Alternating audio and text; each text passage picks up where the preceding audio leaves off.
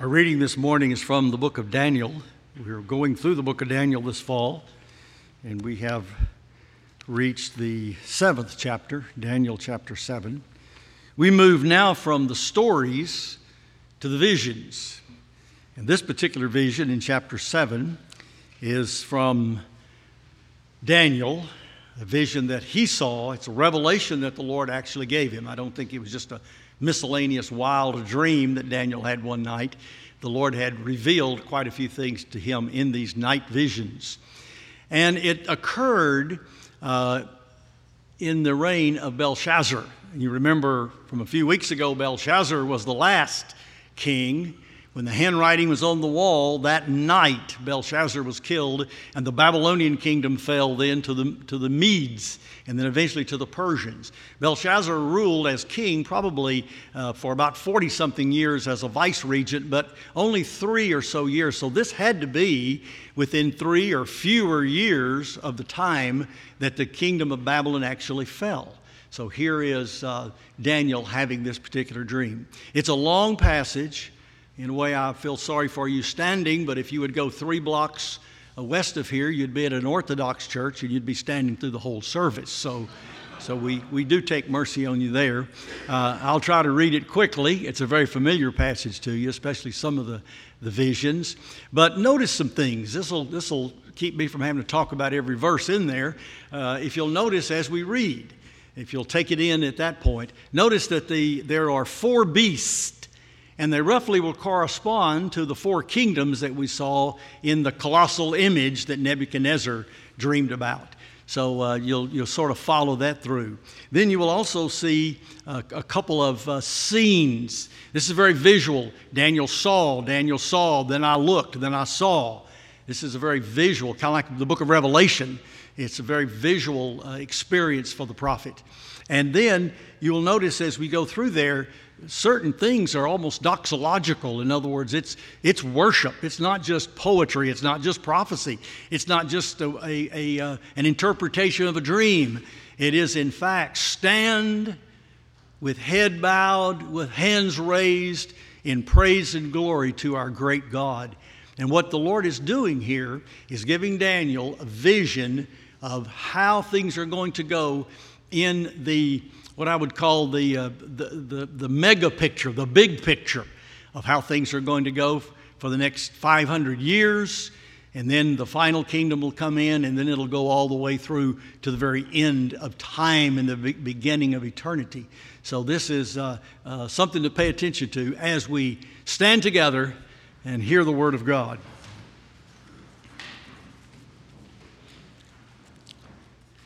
In the first year of Belshazzar, king of Babylon, Daniel saw a dream and visions of his head as he lay on his bed. Then he wrote down the dream and told the sum of the matter. Daniel declared, I saw in my vision by night, and behold, four winds of heaven were stirring up the great sea, and four great beasts came up out of the sea, different from one another. The first was like a lion and had eagle's wings. And then as I looked, its wings were plucked off and it was lifted up from and gathered uh, and made to stand on two feet like a man, and the mind of a man was given to it. And behold, another beast, a second one, like a bear. It was raised up on one side. It had three ribs in its mouth between its teeth, and it was told, Arise, devour much flesh. After this, I looked, and behold, another, like a leopard, with four wings uh, of a bird on its back, and the beast had four heads, and dominion was given to it. And after this, I saw in the night visions, and behold, a fourth beast, terrifying and dreadful, exceedingly strong. It had great teeth. It devoured and broke into pieces and stamped what was left with its feet. It was different from all the beasts that were before, and it had ten horns. I considered the horns, and behold, there came up from among them another horn, a, a, little horn, before which three of the first horns were plucked up by the roots. And behold, in this horn were eyes like the eyes of a man, and a mouth speaking great things. As I looked, thrones were placed. The Ancient of Days took his seat. His clothing was white as snow, and the hair of his head like pure wool. His throne was fiery flames, and wheels were burning fire. And the stream of fire issued and came out from before him, and thousands, thousands served him, and 10,000 times 10,000s stood before him. The court sat in judgment. The books were opened. I looked then because of the sound of the great words that the horn was speaking. And as I looked, the beast was killed, and his body destroyed, and given over to be burned with fire. And for the rest of the beasts, their dominion was taken away, their lives were prolonged for a season and a time. I saw in the night visions, and behold, with the clouds of heaven there came like a Son of Man, who came to the Ancient of Days and was presented before him. And to him was given dominion and glory and kingdom, that all peoples, nations, and languages should serve him. His dominion is an everlasting dominion which shall not pass away, and his kingdom one that shall not be destroyed. As for me, Daniel, my spirit within me was anxious, and the visions of my head alarmed me. And I approached one of those who stood there and asked him the truth concerning all this. So he told me and made known to me the interpretation of these things. These four great beasts are four kings that shall arise out of the earth. For the saints of the Most High shall receive the kingdom and possess the kingdom forever, forever, and ever. Then I desired to know the truth about the fourth beast, which was different from all the rest, exceedingly terrifying, and with its teeth of iron and claws of brass, and devoured and broke in pieces, and stamped what was left with its feet. And about the ten horns there were on his head, and the other horn that came up before which three of them fell. The horn had eyes and a mouth that spoke great things. They seemed greater than his companions. And as I looked, this horn made war with the saints and prevailed over them until the Ancient of Days came and judgment was given for the saints of the Most High, and the time came when the saints possessed the kingdom.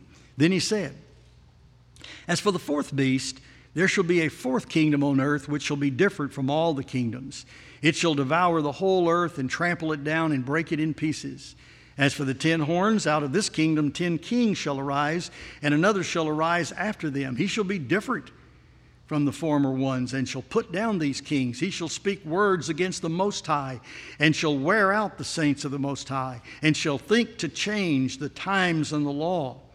And they shall be given into his hand for a time, times, and half a time.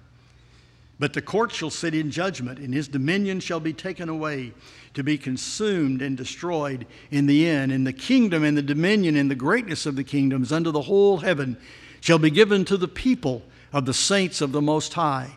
Their kingdom shall be an everlasting kingdom, and all abomination, all dominion shall serve and obey them. Here is the end of the matter. As for me, Daniel, my thoughts were greatly alarmed, and my color changed, and I kept the matter in my heart. The word of the Lord. Amen. You shall be seated. Thank you. Well, you made it through the reading. Did you get anything out of it? Well, let's talk about a few things that's in it. First of all, these four beasts, to talk too much about them would take the rest of our time. But uh, these are roughly the kings as the interpretation. You'll notice that beginning in verse 15, Daniel gets an interpretation of the dream. So the interpreter, whoever he is, goes back and reviews the dream and tells Daniel the salient features of it.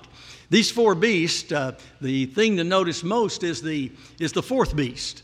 The, the, the first three kind of come and go, and these we know from just reading the rest of the book and from looking at the historical period were the Babylonians, the Medo Persians, and the Macedonian Greek uh, uh, empires that rose in succession during these uh, years before Christ. The fourth beast is the rise of Rome. Rome was different in so many ways. And that's what kept being pointed out was the difference. This was going to be really the last kingdom, the kingdom of man, the kingdom of earth, before there would come a other kingdom. This other kingdom is the kingdom of God. It's the kingdom of his Christ. It's the kingdom of those people that are in Christ. It is the kingdom of God. It is that kingdom which Jesus came to establish, to inaugurate, to launch into existence. And it has had phases as it goes along. We're in a phase now. The first phase was when Christ was on earth. He was the continuation of the old theocratic kingdom which God had brought to an end and had been restored and then had been destroyed again, in which eventually God would destroy absolutely, completely, and finally in 70 AD when the Roman, the fourth kingdom, that final kingdom, that most vicious kingdom, that kingdom of the ten horns and the, and, and the little horn, that kingdom is the one that is primarily the one that's being focused. That's that fourth kingdom because it is that fourth kingdom of man that overlaps with the kingdom of God. The kingdom of man goes through time, chronology, through the years, through the millennia. But then there's a time when the kingdom of God comes to earth, and there's a time then when the king himself walks upon the earth. The king himself is crucified. The king himself is raised, and in his resurrection, the Bible says that he is enthroned. I hear people singing songs, One day we'll crown Christ King. No, he's already been crowned. He was crowned at his resurrection and he was enthroned. He was crowned with the blessing of the covenant. He was crowned with eternal life. And he now gives that life to all those that are his. He says, My sheep know my voice. And all is being done now, this overlapping. When Christ ascended, he promised that he would return in power and glory. So now we have a phase where the kingdom of man is still going strong. The kingdom, the fourth kingdom, is going strong. In fact, it's going to go so strong that it's going to develop finally the one that's going to make the most noise is that little horn.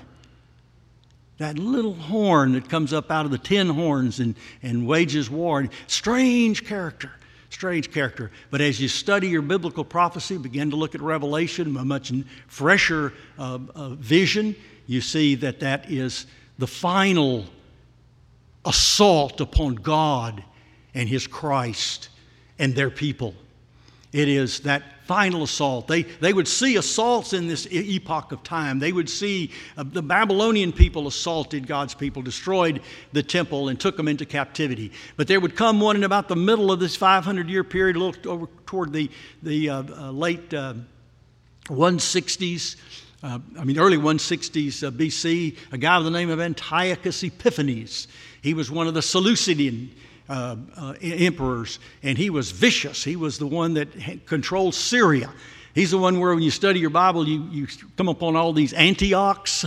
you know, Antioch of Pisidia, there's Antioch of Syria. There's, well, they're all named after Antiochus, this, this great vicious emperor that was a part of the remnant of the Grecian Empire. And he comes in and he, he wages war upon God's people in Jerusalem. He even goes so far as to have a sow a pig, swine, offered on the altar of the temple in Jerusalem. He kills and he slaughters. He is a horrible, horrible blasphemer and an enemy of God's people in that era. Well, you come and move forward, you'll find that there were others that persecuted God's people, bringing it, the kingdom of God into the era of Christ and the Christian faith. The, the Caesars of Rome would feed the Christians till the lions would burn them uh, in their gardens as torches for their parties at night, and all sorts of things. And over the centuries, there's been persecution after persecution. When, when the forces arrayed against God and His Christ, the spirit of Antichrist, which has gone into the world, there are many Antichrists and the world history has seen since the days that Jesus walked on earth, we have seen multiple antichrist, people who opposed the Lord and everything that he stood and m- martyred his people. And what do you do about all these martyrs? That's part of what the book of Revelation is all about. What about all these people that are being slaughtered, all these people that are losing their heads? What, what is going on here? What's going to happen to them? And God gives John the Revelator the vision of how these are the ones that are the real true members of the kingdom. They're going to rule and reign with Christ. So you have now in this fourth kingdom, when the kingdom of man becomes more vicious, more widespread, more antichrist in every way. And then you have the rise, the struggles of the people of God undergoing persecution tribulation. So, this vision is given here of where the Lord allows Daniel to, to briefly glimpse where he can tell what's going to happen in the future. And it's for one reason only that's to give his people hope, that's to give his people endurance, that's in, to enable his people to, to endure and to survive knowing that they are going to have this kind of persecution in their lifetimes. And then, even if they face martyrdom, it's all going to work out. Because what you see when all this beast arises, and this, especially this little, this little horn that is so blasphemous and, and so anti God and so vicious in every way and exalts himself, and, and this one, we see all of a sudden the next vision is a, is, is a court scene. We see the court of heaven. He says, Behold, thrones were placed. This is the judgment of, of and this is a picture of God the Father, the Ancient of Days. He took his seat. His clothing was white as snow, and the hair of his head was like pure wool. This is a picture of an ancient ruling patriarch. Uh, the book of Revelation calls it a great white throne. David and Solomon sat upon great white thrones. They were thrones of ivory, and it was the ultimate final judgment in God's kingdom in those days, back in the days of King David and King Solomon. Now we've moved to the heavenly picture upon which everything upon earth is merely a reflection. The heavenly scene is that of a great Father upon a great throne with might and power. It's a, it's a, it's a, it's a vision of the Heavenly Father. And as the Heavenly Father sits in judgment, the, the uh, Daniel notices that the thrones are, are, are fiery flames and the wheels are burning fire. Uh, Bill just mentioned a few moments ago the, the vision of Isaiah, the, the throne room in heaven in, in Isaiah 6. Well, in Ezekiel chapter 1 and a couple of other passages in Ezekiel, we have a, a vision of the throne room of God. And that's what you see here. So now Daniel's getting a glimpse of the throne room of God, and a stream of fire issued and came out from him. The fire is the, is, the, is the holiness of God. It's the judgment of God. It's, uh, our God is a consuming fire, is summed up in the book of New Testament, book of Hebrews, describes God in these terms. And a thousand, thousand served him. Do the math. That's a million. That's a million spirits, a million servants, a million angels, and, and those around him, and 10,000 times 10,000. Do the math on that. It's a hundred million. You know, you just this is this is incredible throng of the angelic host and the people who are there around the throne. We have a picture of what goes on around the throne in Revelation as well, and a lot of that imagery is uh, is drawn from Daniel. But here we have this throne room, and, and these people, the, these angels and, and ministers stand before the Lord. And here's the key phrase the court said in judgment. There's a trial. The books were opened. Here comes the evidence. It's presented. We don't hear anything about the trial transcript. We don't get to review the evidence, but we do see the verdict.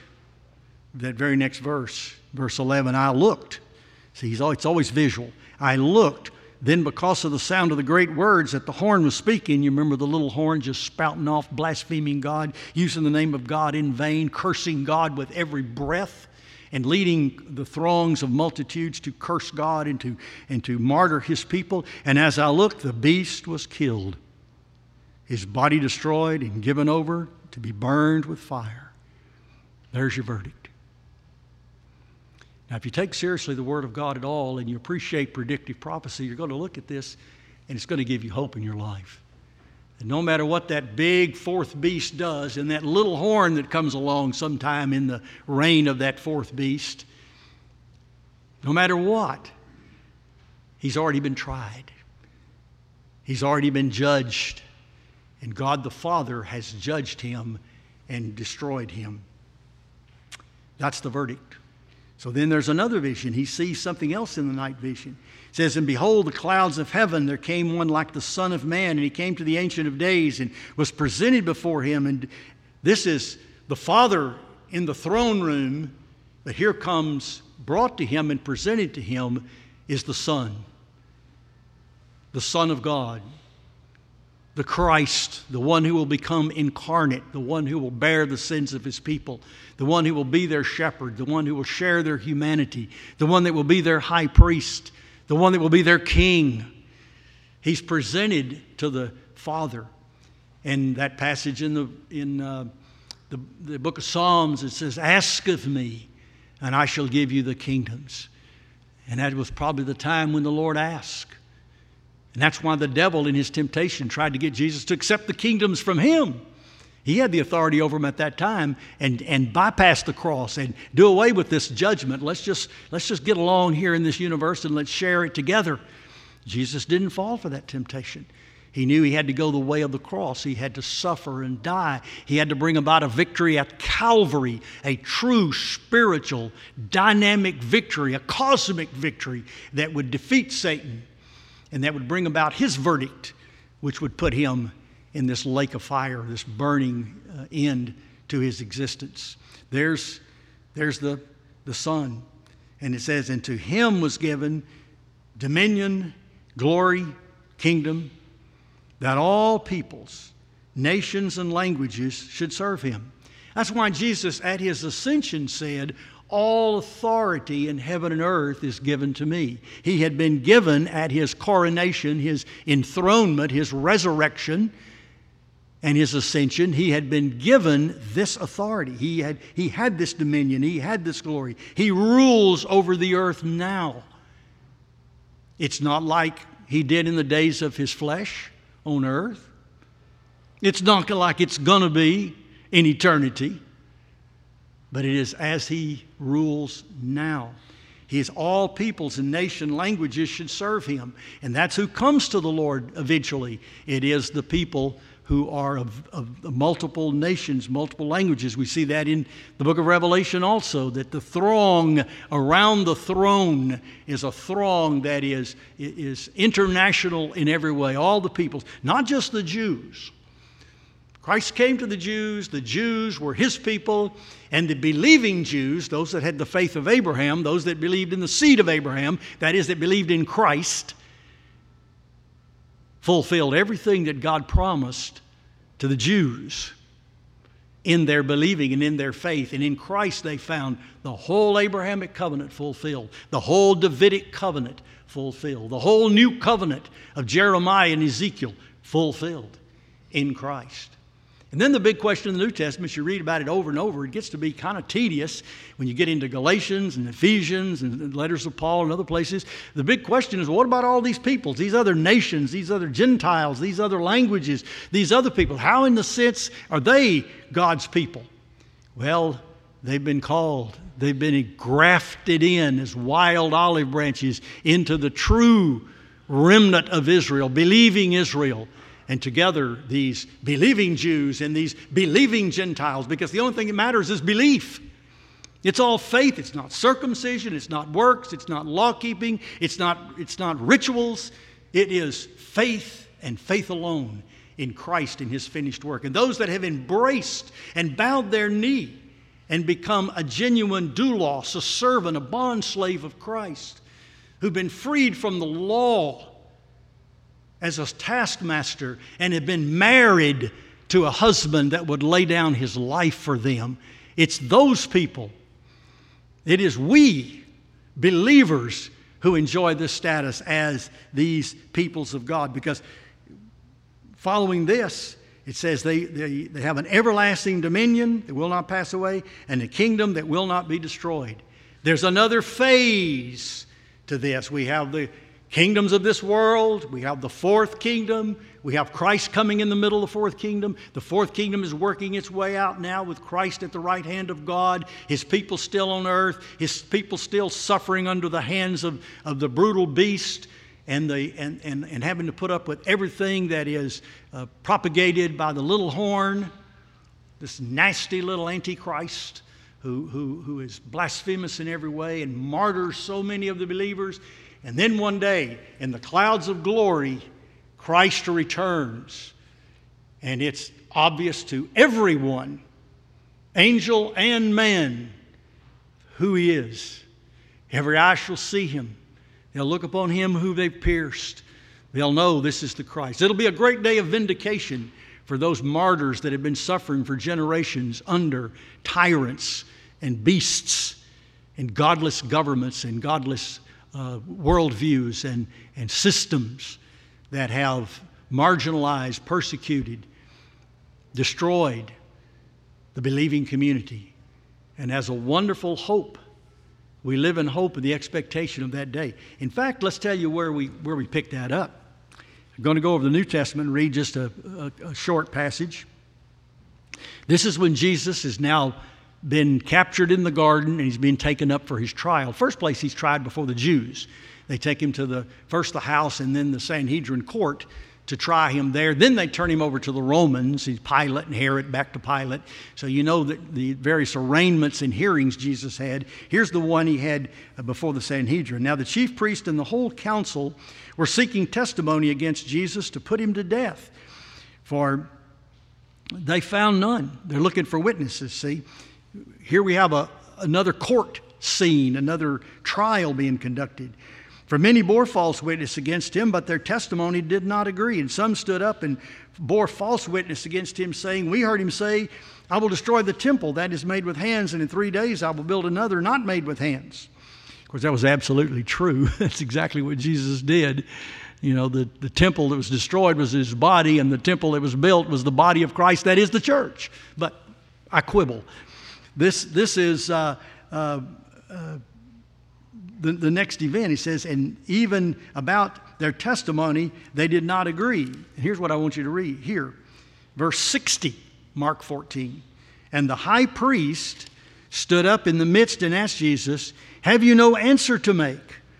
What is it that these men testify against you? But Jesus remained silent and made no answer. And the high priest asked him, Are you the Christ, the Messiah, the Son of the Blessed? And Jesus said, Listen to this answer. Jesus said, I am. And you will see the Son of Man seated at the right hand of power and coming with the clouds of heaven. And the high priest rent his garments and said, What more evidence do we need? This, you've heard this blasphemy, and let's crucify him. But listen to that answer Jesus gave. You want to confirm something? You need two witnesses. Jesus used Moses and Daniel. Moses I am. Jesus claimed to be God, the Son of the Most High, when he said, I am. And then Daniel, and he quotes this passage that we've just looked at this morning. It says, You will see the Son of Man seated at the right hand of power and coming with the clouds of heaven. Let me just mention a couple other things, and we're going to wind it up real quickly.